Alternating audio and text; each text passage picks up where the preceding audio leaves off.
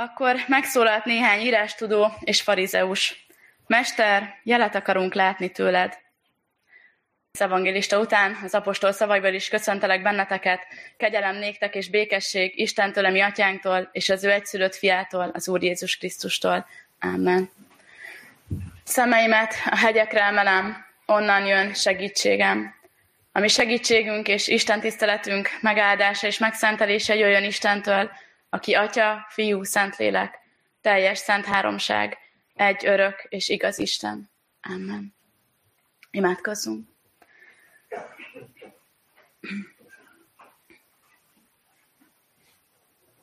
Drága Urunk, sokféle helyről, sokféle helyzetből, cselekvésből jöve állunk meg előtted most egy szívvel.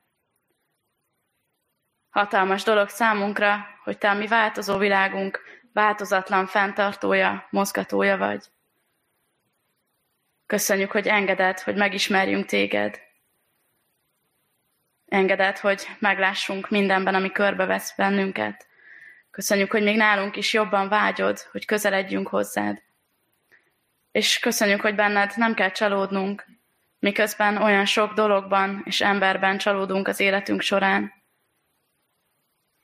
Sőt, megvalljuk neked, hogy nem csak csalódunk, hanem csalódást is okozunk sokszor a tetteinkkel, a szavainkkal, a gondolatainkkal és a mulasztásainkkal. Köszönjük, Urunk, hogy Te ilyenkor is mellettünk állsz, végtelen nagy megértéseddel és szereteteddel. Újra és újra rácsodálkozunk, hogy Te hatalmaddal megállt parancsolsz annak, ami nélküled örök mozgásban lenne, és indulásra bírod azt, aminek pihennie lenne könnyebb. Így kérünk, hogy állítsd meg lelkünket lelked által a veled való találkozásra, és mozdítsd meg szívünket a neked való szolgálatra, most ezen az alkalmon és életünk minden napján. Amen. Istenünk igéjét, az igehirdetés alapigéjét a mai napra rendelt Kalauz szerinti új szövetségi igeszakaszból olvasom. János evangéliumának 5. fejezetéből 31. és a 40. versek közötti rész, melyekben így szól hozzánk Istenünk. Ha én magamról tennék bizonyságot, az én bizonyságtételem nem volna igaz. Más az, aki bizonyságot tesz én rólam, és tudom, hogy igaz az a bizonyságtétel, amelyen rólam tanúskodik. Ti elküldtetek Jánoshoz, és ő bizonyságot tett az igazságról. Nekem azonban nincs szükségem embertől való bizonyságtételre, hanem azért mondom ezeket, hogy ti üdvözüljetek. Ő volt az égő és világító fákja, de ti csak egy ideig akartatok az ő világosságában örvendezni. Nekem azonban Jánosénál nagyobb bizonyságtételem van, mert a tettek, amelyeket átadott nekem az Atya, hogy teljesítsem azokat, ezek a tetteim maguk tanúskodnak arról, hogy engem az Atya küldött el. Az Atya, aki elküldött engem, ő tett bizonyságot rólam. Az ő hangját nem hallottátok soha, arcát sem láttátok, és az igéje sem maradt meg bennetek, mert annak, akit ő elküldött, nem hisztek. Ti azért kutatjátok az írásokat, mert azt gondoljátok, hogy azokban van az örök életetek. Pedig azok rólam tesznek tanúbizonyságot. És mégsem akartok hozzám jönni, hogy életetek legyen. Ez Istenünk igéje. Amen. Kedves testvérek, egy talán meglepő kérdéssel szeretném eh, kezdeni.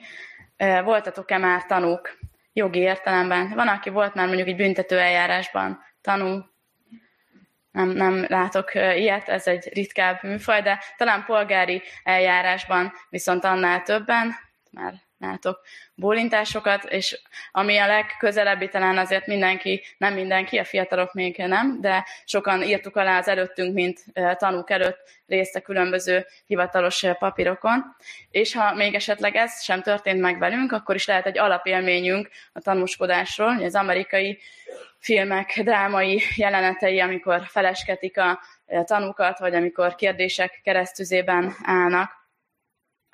Mit jelent tanúnak lenni?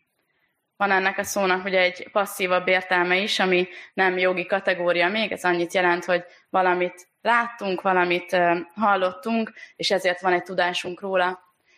De mit jelent aktív értelemben tanúskodni, tanúnak lenni valami vagy valaki mellett? Ez azt jelenti, hogy valaki feltehetően tudja az igazságot egy ügyben, és ezt mások előtt is elmondja. Azért, hogy az ő szava legyen egy garancia arra, hogy az az igazság.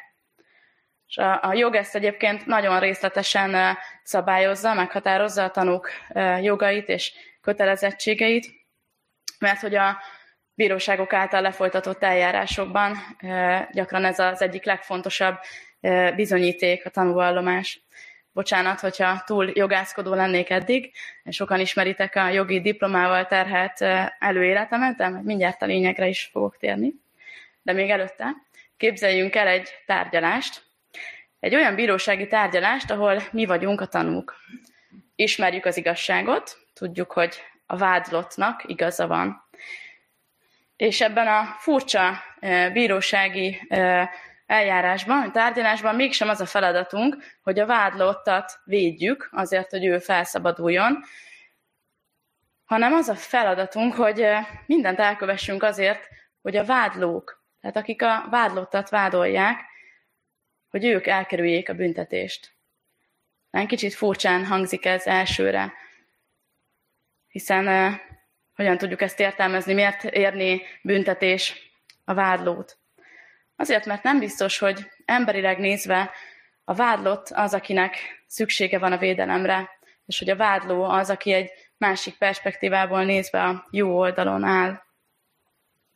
Ebben a felolvasott jelenetben itt bár csak Jézus beszél, csak őt hallottuk a felolvasott igében, de szinte látjuk magunk előtt azt a közönséget, azt a zsidó sokaságot, farizeusokat és írástudókat, akikhez beszél.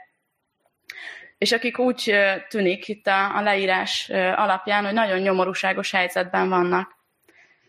Mindent megkaptak, amit csak lehetett, hogy értsenek, de nem értettek meg semmit. És nem ismerték fel Jézust, mint megváltót. Ezt részletezi itt Jézus, akit nem ismertek fel, hogy bár bizonyítékok tömege állt a rendelkezésükre, mégis hidegen, érintetlenül állnak előtte, sőt állnak vele szemben, vádolják őt. Egy másik perspektívából nézve, ők nyilván nem az örök élet, hanem a kárhozat várományosai, ezek a vádlók, ezért van szükségük védelemre. Körülöttünk is ott van ez a nyomorúságos tömeg. Ott vannak, ha jól megnézzük, a családjainkban, a munkahelyeinken, a kisebb közösségeinkben, de az utcán, a buszmegállóban, a boltban is ott vannak azok az emberek, akik nem tudják azt a legfontosabb dolgot, aminek mi legalább a sejtése miatt itt vagyunk, hogy ki az élet forrása. Nem csak, hogy nem tudják, hanem sokszor nagyon is gyanúsnak, primitívnek, hogy fölöslegesnek tűnik számukra a mi hitünk. Hogyan tanúskodhatunk, mi kell ahhoz, hogy értük, legyünk tanúk. Ennek az átgondolására hív most minket ez az ige. És a válasz is ott van Jézus szavaiban. Először is szükség van arra, hogy az igazság számunkra megingathatatlan legyen. Hogy a legfőbb bizonyítékok, amelyekre Jézus rámutat, kettő ilyen fő bizonyíték van, teljes bizonyossággal a kezünkben, de még inkább a szívünkben legyenek. Itt van tehát Jézus előtt, most előttünk is, ez a nyomorúságos tömeg. Akiktől Jézus nem várja azt, hogy csak a saját szavára higgyenek neki. Tudja, hogy ez emberileg is, jogilag nézve is lehetetlen. Hiszen egy tanú nem tanú, és saját magáról nem tanúskodhat senki. Ezeket az alapelveket már az ókori jog is jól ismerte. Bár mi nézhetjük úgy, hogy Jézus nyilván számunkra a maga oldaláról nézve egymagában is megfelelő és elegendő tanú lenne, de ő nem így nézi, ő megérti, elfogadja, hogy ez a földi viszonyok között a legnagyobb jó indulattal sem elég. De nem is kellett erre hagyatkozniuk az őt hallgatóknak, Más bizonyságok is rendelkezésükre álltak a róla ítéletet mondóknak. Ott volt nekik először is a közülük való János. Ő még nem a két fő bizonyíték egyike, de róla is beszélnünk kell. János az, aki bizonyságot tett az igazságról, vagyis Jézus Krisztusról. János égő és világító fákja volt számukra Jézus szavai szerint. Vagy még pontosabb fordítással, égő és világító lámpás. Nagyon jó ez a kép János szerepére nézve, mert hogy világít-e maga a lámpás. Hát, hogy elsőre rávágnánk, hogy hát persze, de ha egy kicsit jobban belegondolunk, nem a lámpás maga világít. A lámpás egy kölcsönzött fényt sugároz tovább, és világítja meg maga körül a dolgokat, világítja meg az utat. De amitől világít, az az a valódi világosság, amit, amit hordoz, aminek a fényét továbbadja. És így ad világosságot a Jézust magába fogadó és magában hordozó János is. És van még egy tulajdonsága, lámpás, hogy a lámpa természeténél fogva nem ég örökké, nem tud örökké világítani, hanem szükségszerűen kiég, vagy elég egy idő után. Tehát a fény továbbadása elfogyasztja őt. Még ezek a mai ledes izzók sem ö, örök életűek, bár nyilván jóval nagyobb a teljesítményük, mint a, az elődeiknek. De ilyen az Isten igaz tanulja János, aki elégeti magát Istenért. A világosság elégeti őt. De látjuk, visszatérve Jézus hallgatóságához, hogy akiknek világítani akart, csak egy ideig akartak az ő világosságában örvendezni. Vagyis meglátták ugyan a világosságot, örvendeztek, újjongtak is benne, de szándékosan nem akartak benne maradni. Az emberi bizonyság nem volt elég szívük változásához. Úgy tűnik, hogy Jézus viszont még ezzel szemben is megértő lenne, mert hogy a bizonyítékok sora folytatódik. Azt mondja, Jánosénál nagyobb bizonyságtétele van, mégpedig az atya tettei, amelyeket rajta keresztül mutatott be. Ez az első nagy bizonyság. Fülek, szemek, lábak, lelkek meggyógyulása, leprától való megtisztulások, halottak feltámadása, ezek mind-mind fontos messiási jelek. Azt bizonyítják, hogy az atya nem csak elindította fiát a munka végzésére, nem csak a megkereszteléskor eh, volt ott és tett bizonyságot róla a megnyílt égen át, hanem szüntelenül vele van és munkálkodik általa. Aki látja Jézus tetteit, és hallja Jézus szavait, mert hogy a szavak is életformáló erővé válnak, ezt Láttuk a múlt héten a Samáriai asszony történetében is, vagy a héten olvasott betesdatavi ember meggyógyításánál is, hogy a szavak maguk is cselekednek. Tehát aki látja és hallja őt, Jézust, az az atyát látja, hallja és ismeri meg általa. Mi a jelentősége ennek a mi hétköznapi életünkre vonatkozóan, és hogyan érinti ez a tanúságunkat? Ha láttunk már csodálatos gyógyulást az életünkben, akár testi, akár lelki értelemben, ha éltük már át az élet megtartásának a csodáját, hogyha tapasztaltuk már, hogy az imádságunk akár csak egész életünkben egyetlen egy elmondott imádság mondata nem pusztába kiáltott szó, ha ezt megtapasztaltuk. Ha találkoztunk Jézus tetteinek és szavainak a szabadító erejével, akkor az, ami a szívünkben keletkezik ilyenkor, amikor ezt megtapasztaljuk, amikor ennek a csodája megtörténik velünk, az az Atya legfőbb bizonyítéka Jézusra, a bizonysága mellette. Egyúttal a mi legnagyobb ajándékunk is a hit, amelyel közeledhetünk felé. János az első levelében így fogalmazza ezt meg.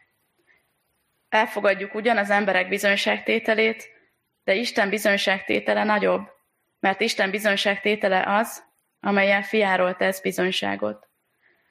És aki hisz Isten fiában, abban megvan ez a bizonyságtétel. Aki nem hisz Istennek, az hazuggá teszi őt, mert nem hisz abban a bizonyságtételben, amelyel Isten bizonyságot tesz fiáról. Ez a bizonyságtétel pedig az, hogy Isten örök életet adott nekünk, és ez az élet az ő fiában van. Aki a fiú, azé az élet. Akiben nincs meg Isten fia, az élet sincs meg abban. Az Atya tettei a szívünkben Jézus által, ez tehát az első nagy bizonyság, a tanúskodásunk egyik nagy feltétele. Ezt már tulajdonképpen ki is pipálhatjuk, hiszen ezért vagyunk itt. Mert ha még nem is tudnánk ezt ilyen pontosan megfogalmazni, mint János, ha még homályosan látunk is sok mindent, ha esetleg még ébredezik is csak a hitünk, mégis van egy alapélményünk arról, ahogy Isten az életünkben és a szívünkben munkálkodik, és ez Jézus által történik. Ezért jöttünk el ma is a templomba, ezért hallgatjuk Isten igéjét. Ez Isten személyes bizonysága az életünkben. A másik nagy bizonyíték természetesen a Biblia. De nem önmagáért való bizonyíték, és erre figyelmezteti Jézus a hallgatóságát, és nekünk is ezt kell megvizsgálnunk magunkban. Miért és hogyan olvassuk a Bibliát? A farizeusok és írástudók helytelenül olvassák, ezt hallottuk a felolvasott részben, helytelenül olvassák, helytelenül kutatják az írásokat. Kemény az értelmük és a szívük, rossz az alapállásuk, rossz a célkitűzésük, és rosszak a következtetéseik is a Szentírással kapcsolatban. Nem a titokzatos Istent keresik, kutatják benne, hanem az ismerni vélt igazságokat, ami már bennük megfogalmazódott. Nem Istent imádják, hanem a Biblia szavait, mert azoktól a szavaktól várják az életet, és nem attól, akire a szavak mutatnak. Mi hogyan olvassuk a Bibliát? Erről gondolkoztunk két hete is. Úgy esetleg, mint egy életvezetési könyvet, amiben megtalálhatjuk az életünk nagy kérdéseire a válaszokat, ha ilyen kérdéshez érünk, felütjük, keresünk, és ha megtaláljuk a választ, akkor jó. Ha nem találjuk meg, akkor egy kicsit csalódottak vagyunk, vagy a könyvben, hogy még sincs benne minden, vagy saját magunkban, hogy még nem tudjuk elég jól olvasni. Vagy esetleg úgy olvassuk, mint az életvezetésünket alátámasztó kézikönyvet, tehát amivel tudjuk igazolni az egyes döntéseinket, vagy éppen a másik élete fölött tudunk ítélkezni. Vagy egy harmadik hibaként, amit elkövethetünk, hogy Gergő fogalmazott két hete, táplálék kiegészítőként vesszük magunkhoz, tehát a reggeli vitaminokkal együtt igyekszünk Isten igéjét is olvasni, és bízunk benne, hogy jól fog jönni a nap folyamán valamikor. Vagy mindezekkel szemben úgy olvassuk, mint egy élő könyvet, amely minden szavával Krisztusra mutat, és újra és újra összekapcsolja őt a mi személyes életünkkel. Nagyon valóságosan. Mert hogy a Biblia sok kis története, és az ezekből összeálló nagy történet, a teremtéstől az ígéreteken át, és a megváltáson át az új teremtésig egyaránt mind Krisztusra mutat. És ezekben a kis történetekben, és ebben az összeálló nagy történetben mindannyiunk egész életének a legapróbb kis történetei, a legapróbb kis jelen idejei is benne vannak. Helyet kapnak benne. Így válunk mi is részeseivé, részvevőivé ennek az egésznek. Sőt, ahogy Viski András fogalmaz, kortársaivá ezzel Istennek. Volt szó erről is, hogy 2024 az élő igejével az egyházunkban. Erre az élő igére próbál ez az év is hangsúlyt helyezni, és a Balogh Zoltán Püspök úr úgy foglalta össze nemrég az élő igejével indítása kapcsán, hogy számára mi is az ige, hogy Isten igéje elsősorban esemény. Bennünk, velünk, értünk történik, él és éltet. Az élő ige ereje képes megváltoztatni a világ realitásait, és bennünket Isten valóságába helyezni, megnyitva az üdvösség kapuját. Szentírás tehát egy egészen különleges lehetőség Isten kijelentésének, és Isten megjelenésének, vagyis Krisztusnak az összekapcsolására. Nem csak történeti értelemben, amit talán sokszor ö, megértjük egy-egy bibliai történetben, hogy abban ott hogy is van jelen Jézus, és azoknak mit is mond, hanem a mi jelen időnkben is, valóságosan a mi történeteinkben. A Bibliát akkor olvassuk tehát jól, hogyha így Krisztust a saját jelenünkben keresve olvassuk. Ha így olvasod, akkor ez a bizonyíték is már ott van a kezedben, a második nagy bizonyíték a jelenvaló Krisztus munkálkodására. De ha még nem így olvasod, vagy ha még nem tudod mindig így olvasni, akkor pedig minden nap egy újabb lehetőség arra, hogy ebben is megtapasztald Jézus bizonyságát, vezetését. De hogy miért is fontos, hova is vezet ez az egész bizonyítósdi, azon kívül, hogy erről szól az egész életünk, hogy bizonyítékokat keresünk, és most itt is van akkor a kezünkben két megnevezett nagy bizonyíték. Miért fontos ez? Azért, mert ezek visszavezetnek minket Jánoshoz, és a nagy tanúskodási kihívásunkhoz. Mert hogy a hitünknek nem csak oka, hanem célja is van. Ugyanaz a kérdőszó, miért, egy egészen más válaszsal fejezhető be. Mi okból történik valami, vagy mi célból történik valami. Tehát emlékeztek egy tárgyalást, kértem, hogy képzeljünk el, egy tárgyalást, ahol tanúként nem a vádlottért, hanem a vádlókért kell tanúskodnunk. Ezt teszi tulajdonképpen János is, hiszen nem Jézusnak van szüksége a bizonyságra, ezt ő maga is mondja, hanem az embereknek. És hogyha birtokunkban van ez a két fő bizonyíték, akár hiányosan is, de ott van előttünk, akkor ezt nem tarthatjuk meg magunknak, hanem aktív tanúkká kell válnunk, és keresnünk az alkalmat arra, hogy bizonyságot tegyünk, mint János, az igazságról. Akkor is, ha mint János számára értelmetlennek tűnik, ez sokszor nincs meghallgatás. Akkor is, ha megvetnek, vagy legalábbis furcsán néznek érte némely közegekben, amerre mozgunk akkor is, hogyha ez a nehezebb út, ha sokkal kézenfekvőbb magunkban építeni azt, amit, amit ki is mondhatnánk. Ha szemérmességből nincs kedvünk ehhez, mondja el más, biztos jó, ez szükség van rá, de én ehhez túl szemérmes vagyok. Hogyha a megszokott dolgok szeretetéből adódóan nem szívesen mozdulunk a komfortzónánkon túlra, a bizonyságtétel nem egyszeri feladat volt, ami Jánosnak nem vált be, ezért Isten más eszközöket keresett. Nem is tudjuk ezt mondani egyébként, hogy nem vált be, hiszen bár ez a hallgatóság, akikhez itt Jézus beszél, úgy tűnik nem fogadták be, nem értették meg. De sokan meghallották, sokan megértették, sokan János szavaira is elindultak keresni az igazságot. Bizonyságtétel, tehát a mi feladatunk is. Jézus is ezzel bízza meg a tanítványokat pünkösd előtt, így minket, mai tanítványait is. Ellenben erőt kaptok, amikor eljön hozzátok a Szentlélek, és tanúim lesztek Jeruzsálemben, egész Judeában és Samáriában, sőt a föld végső határáig. Tanúim lesztek. Ez ezt jelenti, tanulja vagy, átéled azt, amit ő képes elvégezni az életedben, és ezt nem tartod meg magadnak. Nem passzív tanú vagy, hanem elmondod. Ezt teszi a samáriai asszony is a múlt héten olvasott és átgondolt történetben. Visszamegy az övéi közé, akik között addig teljes elutasításban, megvetettségben, szégyenben élt. Nagyon megváltozott az élete hirtelen az, hogy Jézussal találkozott, de mégis érezzük ennek a, a nehézségét, ennek a drámáját, hogy milyen nehéz oda visszatérni azok közé, valószínűleg nekünk ennél csak könnyebb tanúskodási helyzeteink vannak. Ráadásul a tanúsághoz nem kell nagy teológiai képzettség, vagy, vagy szónoki képességek, sőt, ezek szerintem néha hátráltatnak is inkább ebben.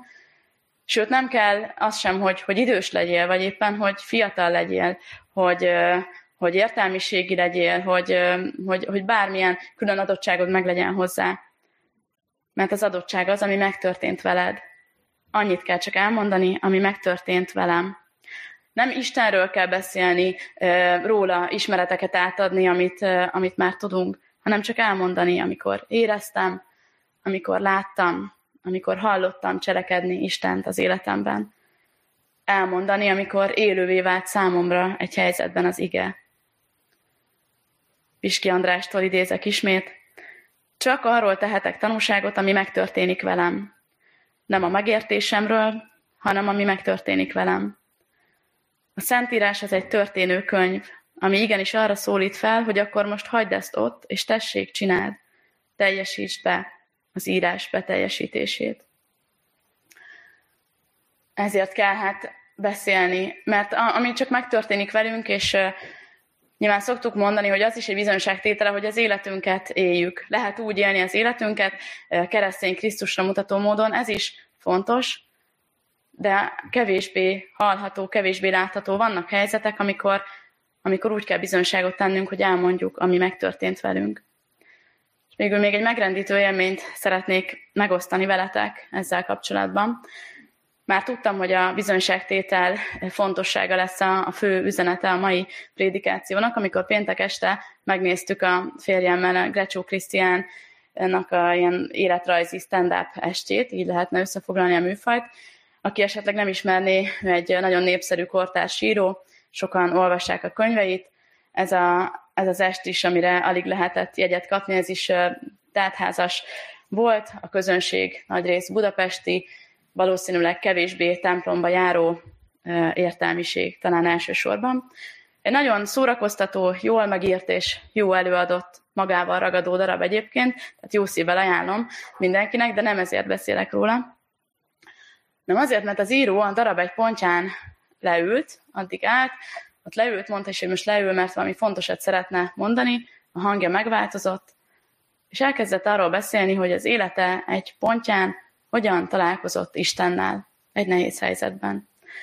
És nem a részletek, azok is érdekesek, de nem ez a fontos, nem a részletek az érdekesek ilyen szempontból, hanem ez a bátorság, ez a csontokba rekesztett tűz, ami nem, amit nem lehet elfolytani, aminek muszáj volt teret engednie. Ott abban a helyzetben, ott azelőtt a közönség előtt, és még a további esteken sok más közönség előtt is. És azon tűnődtem, hogy vajon ebben a 200 fő körüli közönségben volt-e akár csak egy valaki, akit szíven ütött az, amit hallott. Talán semmilyen kapcsolódása, fogalma Istenről és Istenhez nem volt, de talán szíven ütötte az, amit hallott, elindít benne valamit, és ez az elindítás, ez el is jut valahová.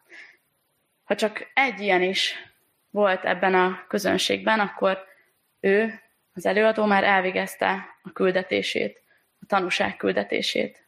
Végezzük el mi is. Amen. És vigyük egy csöndes percben imádságainkat Isten elé.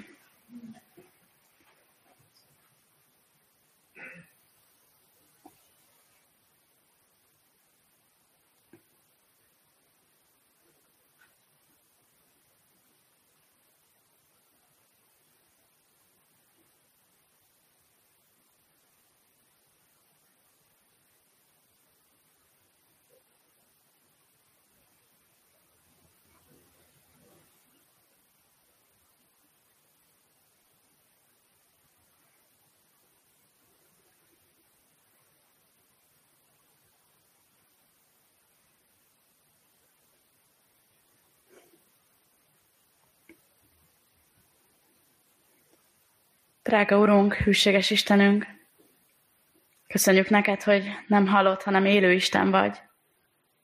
Tettekkel, szavakkal, jelekkel jelen való vagy az életünkben a világ teremtése óta. Köszönjük neked, hogy elküldted értünk egyszülött fiadat, Jézus Krisztust, hogy általa és szent lelked által láthassuk, hallhassuk, megtapasztalhassuk mindezeket. Úr Jézus, köszönjük, hogy nem volt számodra kérdéses a feladat. Hogy bár látod sokszor reménytelennek tűnő helyzetünket, levegő utáni kapkodásunkat, bizonyítékok utáni vágyunkat, feladatok előli elfutásunkat, mégis kitartottál és kitartasz mellettünk ma is. Köszönjük, hogy van szavad hozzánk, és hogy ez a szó gyógyító szó, Köszönjük, hogy megláthatjuk az Atya tetteit a te tetteidben, és megláthatunk téged a Szentírás történeteiben, a mi történeteinkben. Látjuk azokat is, akiknek még nem ez a látásuk, és értük könyörgünk most, enged, hogy őket még jobban lássuk. Add a szívünkbe a vágyat, hogy téged akarjunk hirdetni nekik, és hogy a bizonyságunk élő és ható lehessen. Kérjük, Urunk, mutasd meg nekünk azokat a helyzeteket, amikor bizonyságot tehetünk rólad, és Te add a szavakat a szánkba, hogy a bizonyságunk hasznos eszközöd lehessen. És könyörgünk, Urunk, a betegeinkért, a gyászolókért, akiknek Te vigasztalásodra van szükségük. Kérünk a felvételire készülőkért, Te mutass utat számukra. Kérünk családjainkért, Te legyél a békesség záloga közöttünk. És kérünk gyülekezetünkért, Te legyél a lelki növekedés táplálója, hadd legyen közösségünk egésze is bizonyságtétel melletted. Amen. Fennállva folytassuk az imádságot az Úr Jézustól tanult imádság szavaival. Mi atyánk, aki a mennyekben vagy, szenteltessék meg a te neved, jöjjön el a te országod, legyen meg a te akaratod, amint a mennyben, úgy a földön is.